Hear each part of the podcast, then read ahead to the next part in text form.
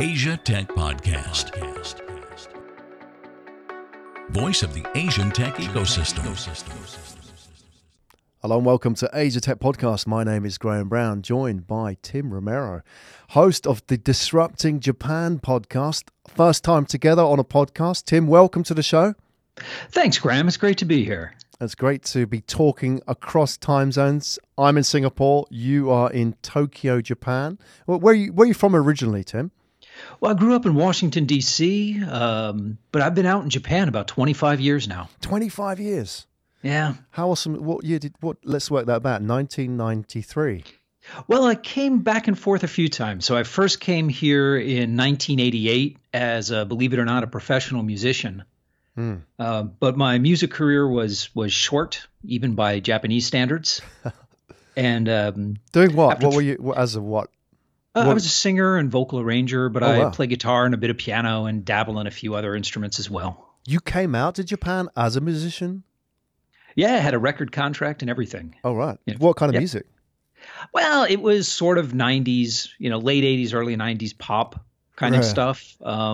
If you give me the choice, I really love kind of the 1960s R&B, Benny King, Ray Charles, but... as a pro, you're never really given the choice. Right. So did you come out from Washington to Japan to find your fortune as a musician over there? Was that the part of the master plan, or was it just like, oh, this looks interesting, I'm going to head out here? As much as I ever had a master plan, yeah, that was it. I mean, I had a record contract with a company that was part of the Capital Group at the time. Mm.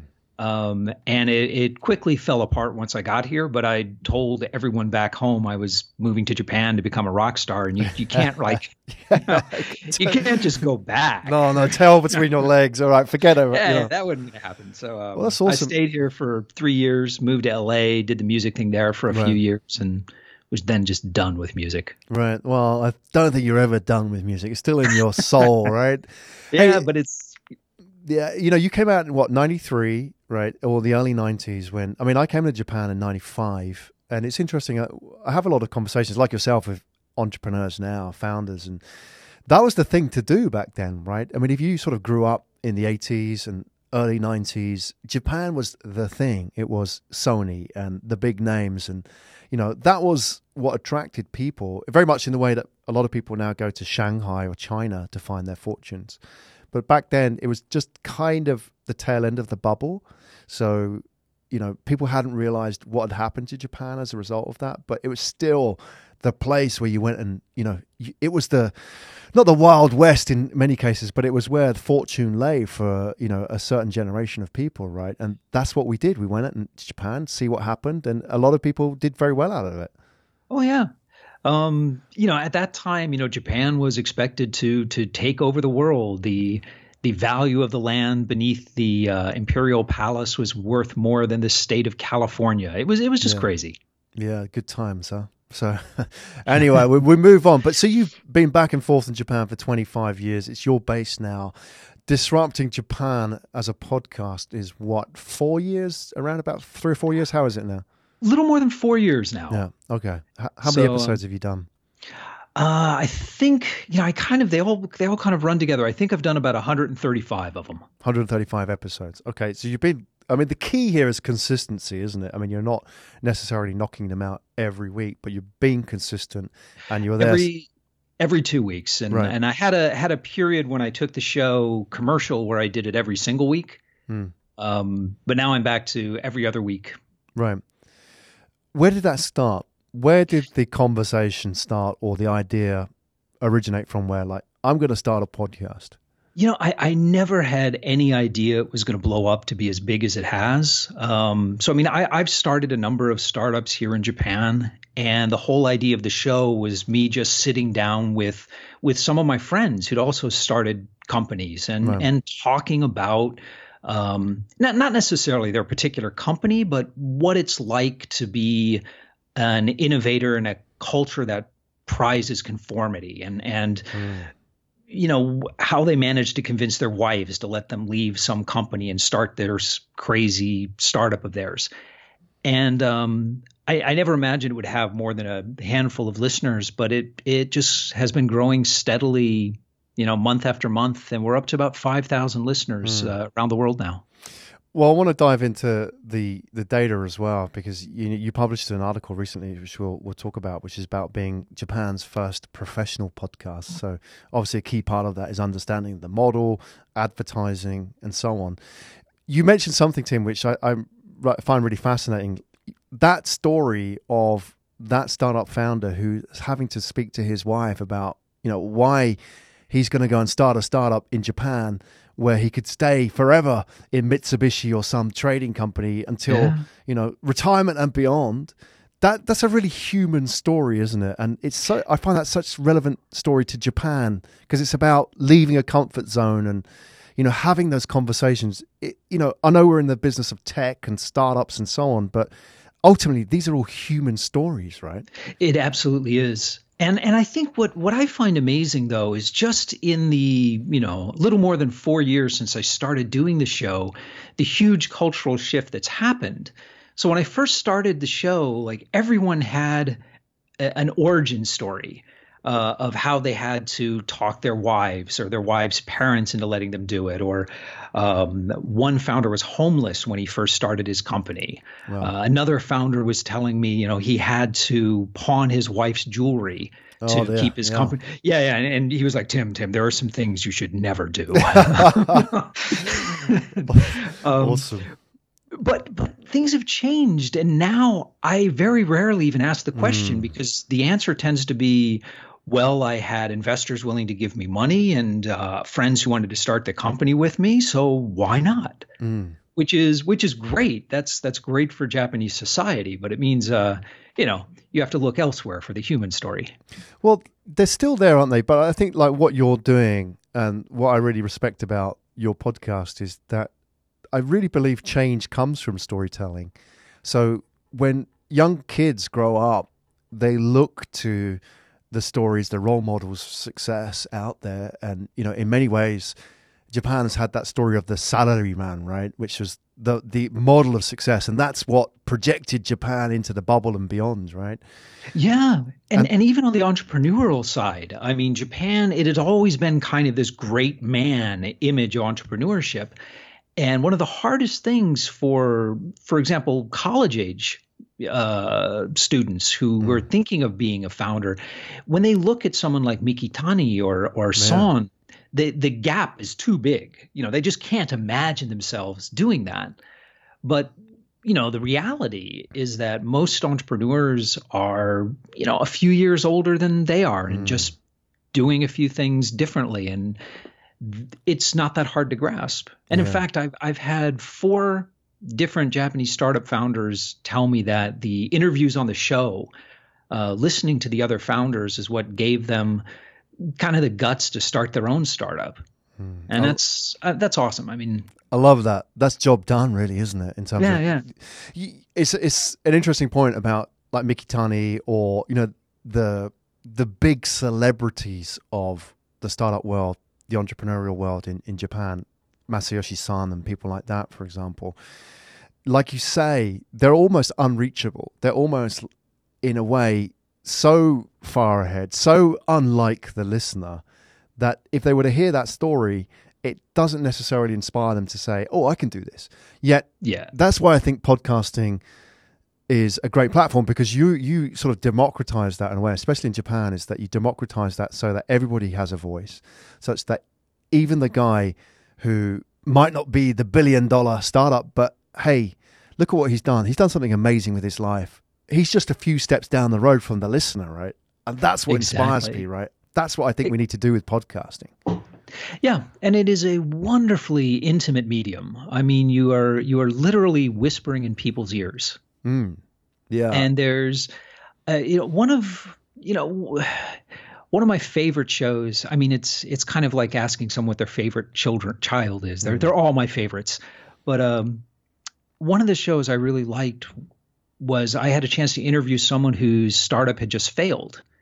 And I got him at just the right time. I mean, it had been about a month since it imploded. So he'd had time to process, but everything was still real.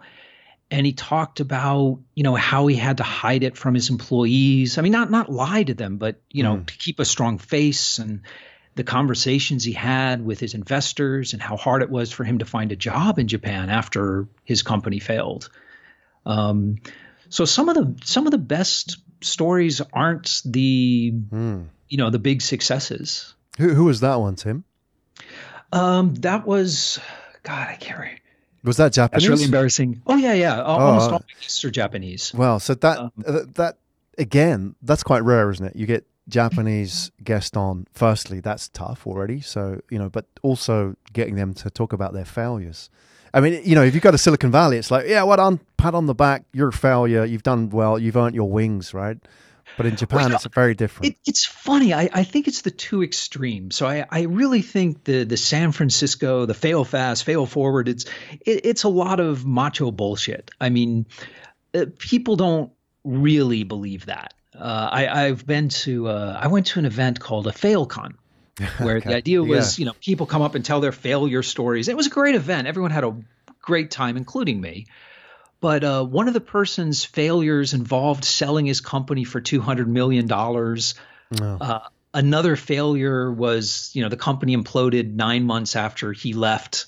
And it's like, those aren't really failures. Those are humble brags. Yeah. Guised as failures, right? Okay. If failure doesn't hurt, if it doesn't totally suck, you weren't really committed to it. Yeah. Failure means sitting in front of your wife and said, do you remember our wedding ring that we pawned? It ain't coming back. That hurts, right? I've got to explain that now to my mother-in-law, my father-in-law, et cetera, et cetera. That's real failure where you've actually had to suffer a loss, right? Yeah. Yeah. Okay. So, I think, Japan definitely, it's gotten better, but I think there's a long way to go before people, I'm not a believer of celebrating failure, but I'm a big believer in learning from it, accepting it, and moving on. And I think Japan now, it's getting a little bit better. At the larger companies, it's really difficult, but there's enough of a startup ecosystem now, and programmers and creatives are in big enough demand that people get second chances. And that part of the culture is changing here, and that's great to see. Absolutely. You say, Tim, that podcasting is a very intimate medium. How does that work in Japan? I mean, you lived in Japan for many years. I've lived in Japan. We're all aware, mainly the stereotypes people have about Japanese people and communication, right? So how has it been in the podcasting medium? Because you could argue, for example, that Japanese aren't natural storytellers. It's very different when you put a karaoke mic and a few beers in their hand, but in the podcasting scenario, how does that work? Well, actually, beers come into play in quite a few of my podcasts. There you go. But a lot of it is just having a conversation, and I'll interview someone for maybe an hour and a half, and then edit that down to 30 minutes of quality podcast. So it's not live, it's heavily edited. My guests know that if they say something stupid, they can say, wait, stop, let me say that again. And they do.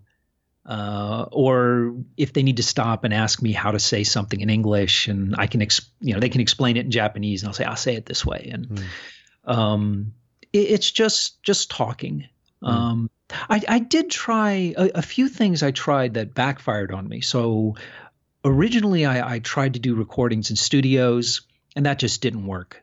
My guests couldn't relax. I didn't get a single usable episode out of it. I've tried recording over Skype, and it doesn't work. It's hard to really get people to open up over Skype. And in the end, I ended up using these little, lavalier, the tiny lapel mics.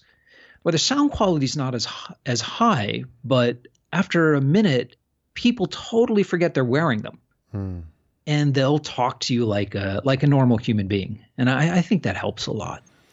Yeah.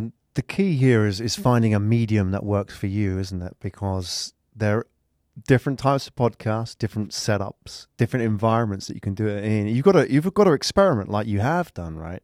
Finding different ways of doing it. I mean, I'm here in a studio. We're doing this via Skype. I'm happy sitting in a studio, but that works for me. And obviously, for you, the face-to-face with the lavalier mics works better, right? I mean, that's fine. It's just a different style, right? Well, yeah. I mean, the studio works just fine for me as a guest as well. But I think it's different styles. It has to suit the character and the personality of the host and the character of the show. And that's the wonderful thing about this medium is that some of the best podcasting out there are these really, really deep dives into tiny niches. And there's no right way to do it. Yeah. I want to talk to you about that as well, but I'm going to park that, come to it, because that, I want to find out what kind of podcasts inspire you in terms of, what do you aspire to be like, or who sort of influenced you in the podcasting? But I guess the question I want to ask is about your role as a host, because you've made sort of some interesting observations already. It's a conversation. It's, you're having an intimate chat almost with a friend. And as a listener, I'm maybe sitting at that table and hearing that, or I'm taking part in it, right? Rather than being a hard interview or a PR interview. What do you see your role as a host in all of this? I think it's my job to get the best, most compelling story out of my guest. And I do a lot of prep work before going in. So I sort of know the story I want them to tell. Mm. And I set it up to let them tell it. And sometimes I get exactly the story I was expecting. Sometimes I get something completely different. But it's my job to give them a space and make them comfortable enough to open up. And I try to ask some questions that I try to figure out what it is that they want to talk about that nobody asks them about. Mm. And you know that when you hit it, because suddenly you get this amazing amount of information that this person has clearly thought very deeply about. And then it's just magical. You can just let the conversation happen. Mm. Yeah, there's a lot of scene setting in there, isn't it? You've done your research. You've shown a bit of respect there. They feel comfortable with you. They know that you're not a journalist. You're not trying to catch them out. They know that for you, you can edit it out if anything goes wrong. But you're creating a platform to get into, I suppose that they're kind of opening a door for you. And you just got to push a little bit at the door into their world. Because otherwise, if I go to a conference, I can hear all the PR spiel. I can go to the website. I can look at the LinkedIn page. But why I want to listen to Disrupting Japan is because you're going to give me something which I can't get anywhere else. And that's quite insightful. And how do you do that? I mean, you mentioned, Tim, about a story that you want them to tell. What exactly do you mean by that? Well, it's different for every guest. I mean, sometimes it's very obvious. I know going in that this is going to be a good story. With some people, particularly the better known ones, kind of the post-IPO CEOs who are running large organization, it's harder to get them off script. So usually what I do is I just let them kind of empty their PR tanks right at the top and just edit that out. So let them get all the talking points out of the way and then focus on something that I think they want to talk about. Hmm. And it's, like I say, it's different for everyone. In some cases, it was talking about, there was one company who made sort of a musical shoe. And we spent a long time talking about the history of music and what is and is not considered a musical instrument and why. And it's a wonderful opportunity because I have a chance to talk to these incredibly intelligent, creative people. And, if I can figure out how to make them comfortable enough to talk about what they really want to, it's great. It's amazing. I can just sit back and let it flow. Yeah. I love that. I was talking to, Gregory Prudhomme, who's based in Shanghai. He runs the Next Step, the Backstage podcast, which is all about, entrepreneurs moving to Shanghai. It's done in French, so it's for a very specific audience, but the French community in Shanghai, I think, is one of the biggest expat communities there, right? And what we were talking about is a similar situation where he was talking about a guest that came on his show who, obviously, there was the PR spiel, to get out the way. But what really interested the guest, and it was completely off topic, was he had a hobby, a passion for climbing up those really tall buildings in Shanghai and taking photographs at sunsets and so on. And he was really into that, you know, and he would do that all the time and get, you know, that would be his thing. You know, where's this guy gone? Oh, he's climbed up one of these tall towers and he's taking photographs, right? And, you know, I was chatting about that with Gregory, and it was all about, you know, when the guest starts talking about this, is that this is something really interesting, something really meaningful for them. You know, what do you do? Because I guess aspiring podcast hosts listened to this and said, oh, you know, do I go down this rabbit hole? Because this sounds really interesting. Or are the audience interested in this? Should I indulge this? How do you deal with that? Yeah, that is, it's, so for me, I sort of know the story arc that I want the conversation to have. And a lot of it is, if the guest departs from that, knowing how long to let him go and when to reel him back onto topic. And since I edit heavily, I can let them go. And if it doesn't lead anywhere productive, I can just edit out, you know, the tangents later. But a lot of times we can have really deep discussions about, I mean, things like marketing strategy or expansion strategy, and most of the guests welcome being challenged, you know, to say, well, wait a minute, that strategy normally doesn't work, and it didn't work for this company. What are you guys doing different? And yeah, it can be really, really fruitful. Yeah. But there's no clear checklist for it. So it's this sort of tension between keeping them on topic but not being so rigorous that you don't allow interesting tangents to happen. Yeah. That's just a PR interview, right? Otherwise, isn't it? And we can get all that from the website. But quite frankly, I've had I think 3 interviews that I didn't broadcast, that I just couldn't use. And in one case it was a technical difficulty, but in 2 cases I couldn't get them off script, and I couldn't get anything I thought was really compelling. So I just didn't put the show out. Why does that happen? Are they surrounded by Marcoms people? Are they just so heavily trained, or are they scared to open up? I don't know. I think it might be any number of those reasons. I've gotten better at it. A lot of it is my own skill.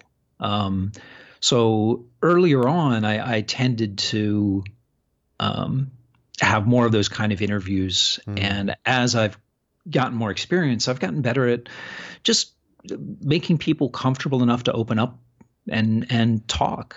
And the beer helps, of course. And the beer really does help. Yeah. In fact, there's been a couple of these interviews, 2 in particular, where the guest it's like, well, I've got some more beer. Let's open a bottle of wine. And it started sliding downhill near the end of it. But, well, you can edit, as you say, in the post-production. I do a show, I have an experimental show, which goes out once a month, inspired by Joe Rogan, which is 3 hours in terms of format. And it's not serious, but I get 4 entrepreneurs in a room, in a studio, and they all bring their beer and alcohol and whiskey. And we just talk about entrepreneurship. And I thought doing that after the first one, where people got quite drunk, but not so drunk that they couldn't communicate. I thought, waking up the next morning, oh my God, this is the worst thing I've ever did. It went out live, cringe. But everybody that did it is like, I love doing that. I want to come back and do it again. So, you know, to the point about any podcasters out there or people thinking about the format, is that don't be afraid. You know, you're creating a conversation. It's quite intimate. And, you know, to create those environments, you don't have to have beer, but you don't have to have the very slick PR high production environment either. Right. And be experimental in the format as well. Yeah. And absolutely. One of the things that surprised me most was that, during the interview, I mean, I'm having a conversation, so I'm not really listening to, I mean, I'm listening to my guest. I'm not listening to like the flow, or I don't have an editor's ears at that point, but you leave with a feeling of, okay, that was a good interview. That wasn't that great of an interview. And then during the production, when I'm editing it all down, I've got this sense of like, wow, this is really a strong show, or this is a weak show. And then you put it out and you get the listener's reaction. And it quickly became apparent there was absolutely no correlation between what shows I thought were great and brilliant and deep and which shows my listeners just loved. Yeah. Wow. So I've given up even trying to guess. I mean, all right. Because I was going to ask you what makes a good show, but obviously, you know, we're none the wiser on that. Well, I think the key is you put together the best show you possibly can every time, and you'll, you know, if your listeners agree, they'll let you know. Right. Okay. That's the only way to do it. Well, let's move into the economic side of things and being a professional podcast host as well. Now, for a lot of people, podcasting is a side hustle. A lot of people ask me, like, how do you monetize podcasts and so on? It's a question on top of people's minds. There are many different ways to do it, but there are only really a few people outside of the US who have really cracked this. You seem to be making a lot of progress here. And I'm reading your article now, which is published on LinkedIn, and I recommend it to anybody listening to this podcast. We'll put the link in the show notes as well. What I Learned as Japan's First Professional Podcaster. And I don't necessarily think it's just Japan, but in Asia in general. I mean, in the US, it's a lot more established. They're a few years ahead. But here in Asia, we're sort of playing catch up. So tell us why you wrote this article first. Well, to be honest, I've been working on the article it's been bubbling around in the back of my head for almost a year now. So I had one of my what I hoped was going to be startup number 5 blow up on me. And at that point, Disrupting Japan had about 3,500 listeners. And a bunch of my a couple of my friends said, hey, well, why don't you try making a run of it? Why don't you try becoming a pro and selling ads? And I had nothing better going on at the time, so I did.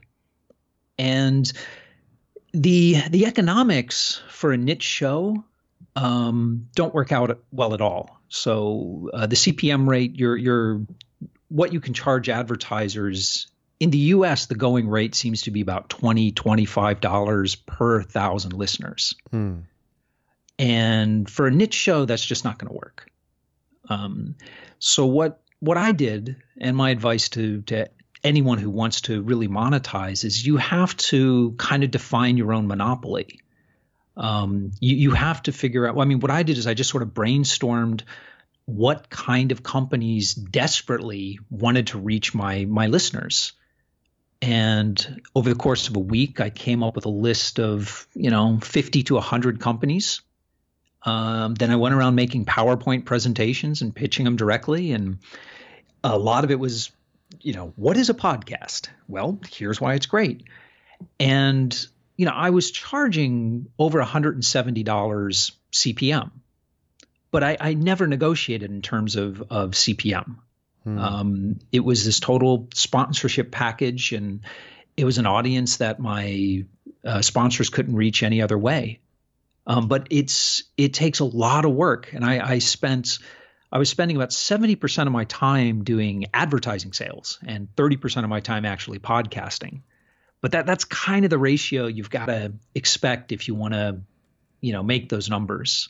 And I was making a little over $8,000 a month podcasting. All right. So let's back up here, because this is fascinating. You went out, hustled with your PowerPoint slides, pitched people on the idea of podcasting. Some people probably hadn't a clue what you were talking about, but they knew that they wanted to reach your audience. You say that you got to that 8,000 a month in terms of ad sales. I mean, that's commendable. That is a great job to go out and hustle that from zero. And to me, it's like when I talk, I don't have advertising or sponsors. My business model is different. I make it from the side services, right? But for a lot of people, advertising and sponsorship is a natural step in media for podcasting, but their approach probably quite passive. You took a very proactive approach on that. So can you tell us a little bit more about that? How was that actually for you? I mean, did you have to go and just face a lot of rejection? Was it a lot of educating the market? Were people asking the right questions? And how did you sort of deal with all of that? Well, lots of rejection, lots of educating the market. I guess I'm used to that. I mean, I've been starting companies forever, so that was not daunting to me. But it really is a matter of what you have to offer. And the most important thing is nobody really wants to buy ads on your show. That's not what they're paying for. Mm. They're paying for a way to reach, a way to sincerely deliver a message to a specific audience. And if you can convince them that you are the only way or the most effective way that they can deliver that sincere message, and you're willing to spend the time on creating the ad with them. And I did live appearances at my sponsors' events, then people will happily pay for it. Hmm. That is interesting. I love the idea of like throwing in live appearances there as well, because you know you're creating this whole package rather than just selling a bit of real estate on your podcast, right? And yeah. It's a bit of creative approach that I haven't heard anybody do this. So I want to dive a little bit deeper if we can. I mean, absolutely. Did you consider that a success? Getting it to 8,000 a month, was that successful for you? I don't know what your expectations were. Oh yeah. No, I was delighted at that. In fact, the next step I took after that, because I mean, the audience is, innovation and startups in Japan is something that I and most Disrupting Japan listeners feel really passionate about. But let's face it, that's a pretty niche topic. This is never going to be on the iTunes top 10. Mm. So I couldn't really grow revenues anymore that way. So I started expanding. I started selling advertising on other people's shows in Japan, other podcasts. And it was really interesting is I could only get about $40 to $45 CPM rate for the other shows I was selling. Hmm. And it wasn't, I mean, and they were great shows, but there's, you lose the flexibility and the credibility when you have someone else selling for you. So I strongly recommend, getting out there, hustling, and just, you're not selling CPMs, you're selling something much more important. You're selling a chance to really build a brand. Right. So does then that work? Because I note in your article in the beginning, the first month, you got like 42 downloads. Yeah. Right. Obviously, things have moved on. I thought that was awesome. Yeah. I was so happy. Well, good for you. And I think a vast majority of podcasts don't even get to that, right? So what point does this make sense? If I'm starting out on the podcasting journey and I'm starting to get my metrics back, is there a point which you'd say, okay, look, wait till you get this much, then go out and have that conversation? Or should you have that conversation with people now? Say, hey, look, I've only got 42 downloads, but it's going to go up and I want to get you on board and be part of this journey with me. How do you sort of pitch that when you're just starting out? I consider myself a pretty good salesman, but I think I would have trouble selling at 42 downloads. Right. So I don't know if there's a minimum traction, but if you have a few hundred listeners, I think you could get some sponsorship, because remember, you're not selling ad space on the podcast. But with like 300 listeners, if you found someone who really wanted to reach those people, if your sponsorship package was somehow bringing those people to that venue, I mean, it is possible. Mm. But it really depends on what kind of package you can put together. I think if you've got 1,000 listeners, then you've got something you can sell to advertisers. But the key is how engaged the listeners are. Mm. So one of the things that really helped sell Disrupting Japan to sponsors was we do a live event, a live podcast every year. And when I was selling the ads the previous year, we had about 150 people come out, pay a $20 cover charge to have a few drinks and watch a live podcast and just talk with each other. And that engagement and that community was, I think, what validated the show in the sponsor's eyes. Mm. You mentioned you're not selling ad space on a podcast. And I guess leading up to this community part, just let me understand that a little bit, because that's, I think, what a lot of people think they're doing. Well, what's the mistake they're making there? So if you think you're selling ad space, and you can sell ad space, there are direct response companies who will pay for pay by the ear, basically. If you can bring them 5,000 listeners, they'll pay you $20 for it. Well, they'll pay $20 for every listener you can bring them. But that's a commodity. But the sponsors you want aren't playing that game.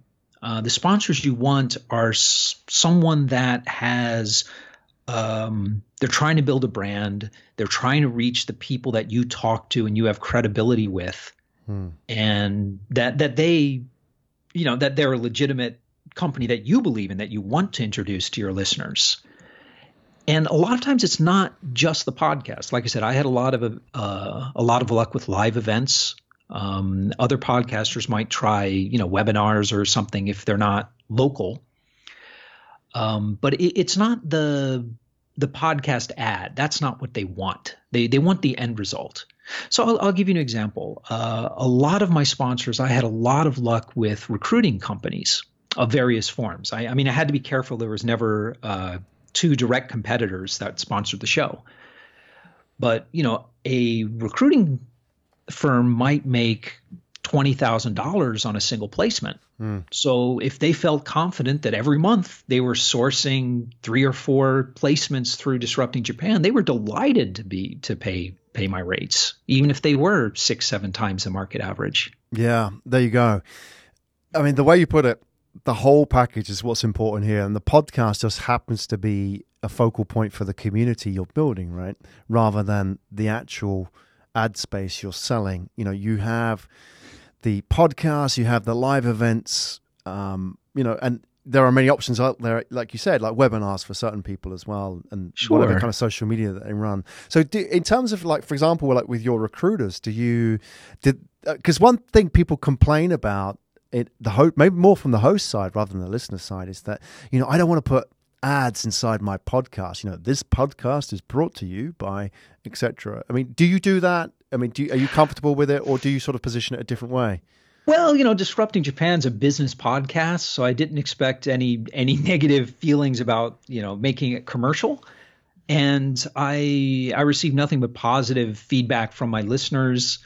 Sometimes, people would comment that, okay, Tim, that ad seemed a little salesy or, kind of corny or something like that. But no, I don't think anyone reacted negatively to the fact that I was commercializing it. I think most of the listeners were very supportive of it. Yeah, absolutely. I agree with you. And of course, some people may complain, but at the end of the day, if it's entrepreneurs listening to your podcast, they know the score, right? That's how it is. So I think a lot of them were like, "Hey, Tim, what took you so long?" Absolutely. Okay, well, that's cool. Let's talk about what you've learned in this process then. So, you've done. Go correct me again. It's about 130, was it? How many have you done? I think I'm up to about 135 now. 135 podcasts, right? So you've managed to monetize. You know how to monetize the podcast now. You've kind of hit your form. You're happy with the vibe of the podcast. You've built a community. There's no mystery in making this work financially, or understanding whether or not it can become an ongoing concern. So you've cracked that. You've built a name for yourself.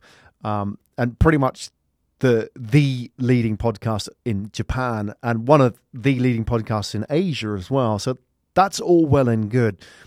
I want to know what you've kind of learned in that process, and also let's bring that around to where it goes in the future as well. So business-wise, we've talked about the business model and so on. That's fine. But as an individual, Tim, what have you learned by being a podcast host and sitting with these people in 135 episodes? I mean, it really has changed me. I listen a lot more than I talk now. When I'm at parties and talking to people, I find I enjoy these parties a lot more. I'll click into sort of interview mode, and I'll be like drawing people's life story out of them 5 minutes after I meet them. And it's just, it's fun. I mean, for me and them, people love to talk about, all kinds of things. So it's on a personal level, it definitely has given me, it's sort of changed the way I look at people and the way I interact with people. On a business level, I mean, all the things that people say about expanding your network and building a personal brand, that's all very true. And the podcast has been fantastic that way. Mm. But more so is I've made a lot of genuine friends. If you have, you know, this kind of meaningful conversation with someone, like I mentioned before, like you know when you've hit that thing that this person really wants to talk about, and you make friends. A lot of my guests I'll still go out and have a beer with and just talk about random things. It's a wonderful thing to do. The only downside is it takes far more time than you think it's going to. Yeah, exactly. But that is the cost of it all. It has to take time. If it was too easy, then everybody would be doing it. And I like the point you make about making the connection, because I'm sure there are people that you've interviewed that maybe you've known for some time, and maybe you see them off and on in the business context or at events and so on. Yet you were to sit with them. And I had one of these the other day, a friend, you know, he came in the studio. I've known him for a while. And Gustavo is his name. And he's a podcast host on the Blockchain Asia show. We know each other. We know what we're up to and so on. But we never sort of go deep with that conversation. Yet when I sat with him and we had a podcast conversation together, we went into areas that were quite deep. And I felt like in that hour, that 45 minutes that I sat with Gustavo, I learned a lot about him, that I could have been friends with him for 20 years and never got to that space.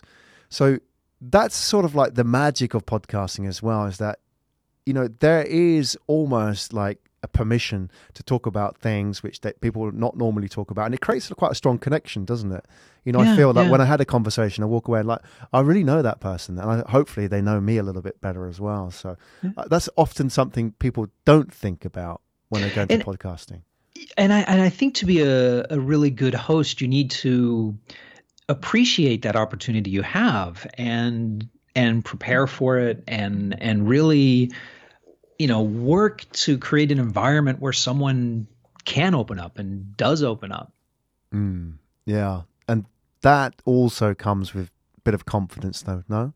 In that sense that you know, you're a bit more relaxed, I guess, of 135 that, okay, I'll let the guests talk a little bit more now and just sort of, you know, encourage them to tell that story rather than, no, just Tim, shut up. I've got 5 questions I want to ask you. Like, you know, I've got to get to number 5, which is kind of like we all start there, don't we? Like we're a bit nervous. That's how we do it.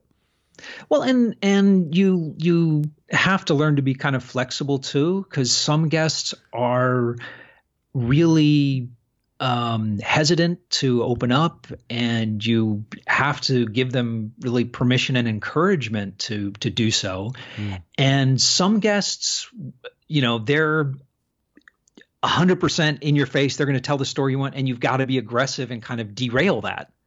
Mm. Absolutely. But it's fun. It's something it's something I'm still trying to improve on. Yeah. Yeah, were you also like I know you're a musician, but did you see yourself as extroverted? Because there's often no. I'm an introvert by nature, and I've learned to like adapt in an extroverted world. Right. So I mean, I do a lot of sales because I mean, if you start companies, you're basically doing sales. So, I mean, I can work a room, I can do that, but it's exhausting for me. And I need to like go somewhere afterwards and like recuperate. Mm. But no, I'm naturally an introvert. I wonder if a lot of podcast hosts are. I mean, certainly for myself, I love public speaking. I love sitting in a studio podcasting behind a mic.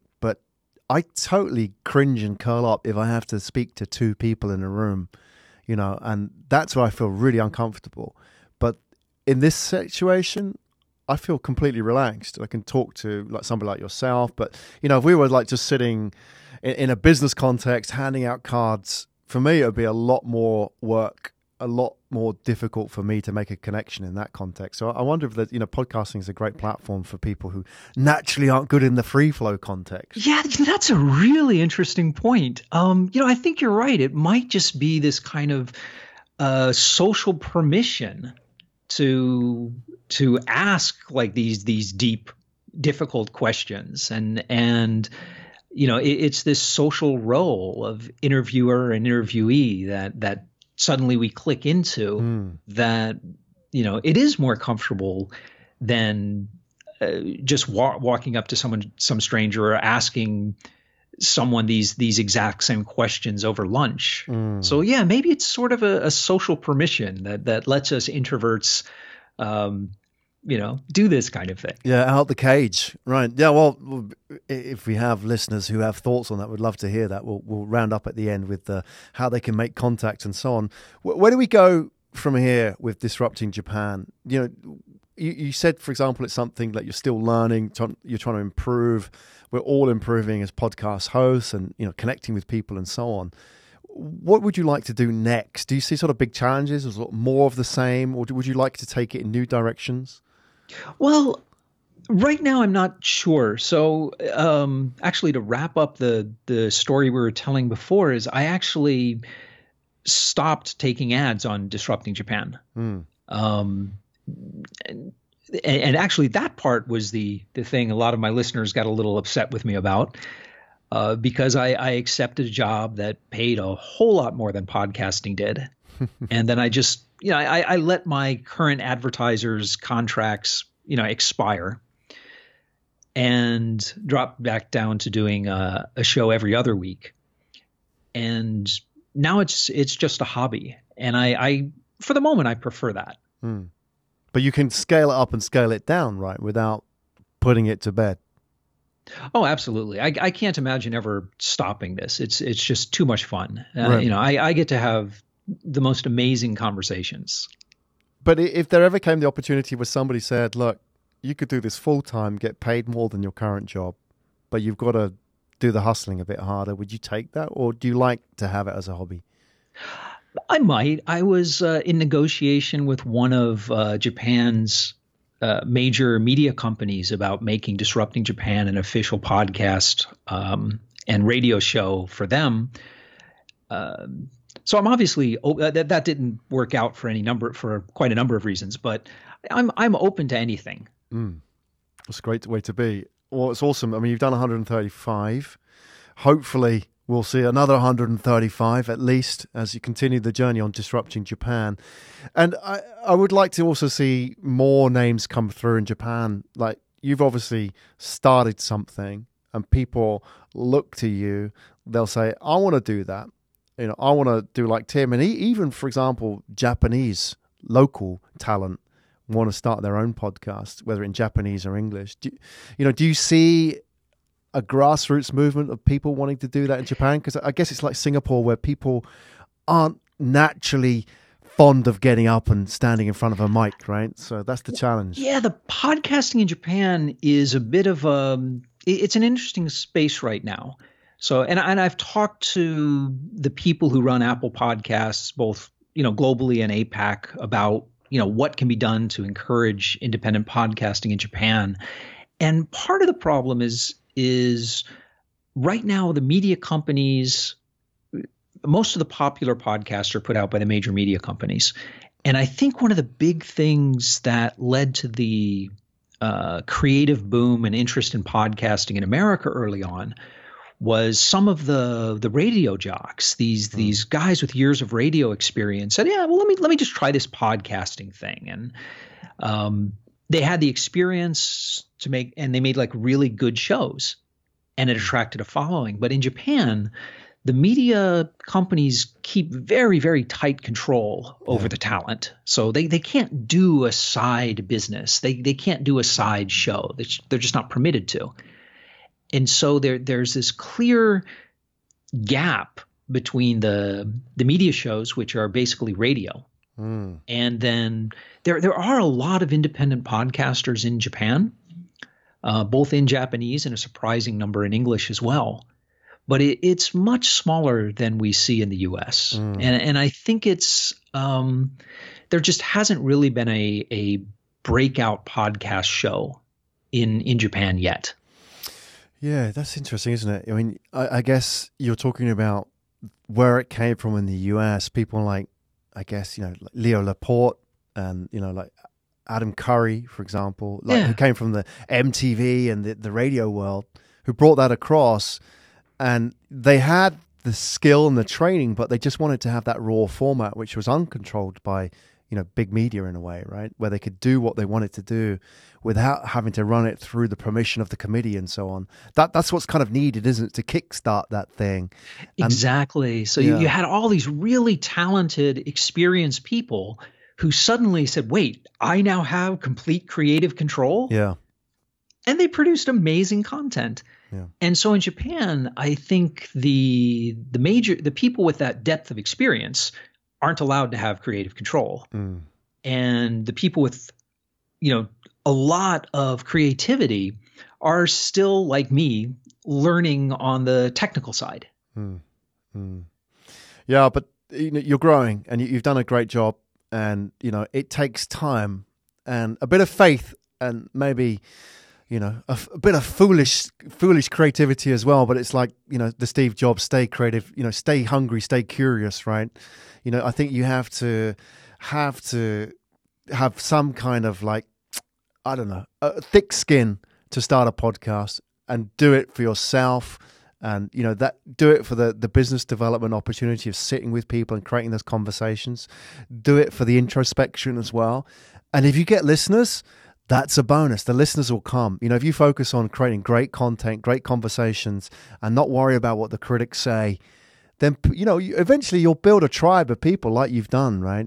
And eventually that will be worth something monetarily. Yeah, that's absolutely true, Graham. I think that, you know, whatever show you're making, if it's something that you think is the best show you can possibly make, you will attract people who are interested in that. And that might be a couple dozen people. It might be hundreds of thousands or millions of people. Yeah. Well, a couple of dozen, you know, that was your first month, right? So we all start somewhere. Don't give up yet. Tim, it's been a real pleasure. I've really enjoyed talking to you. And, you know, it's our first conversation together. And, you know, I feel like I've learned quite a bit as well. And, you know, there's a lot of lessons that I can take away here. Let's put a shout out to Disrupting Japan. Where can people find you now?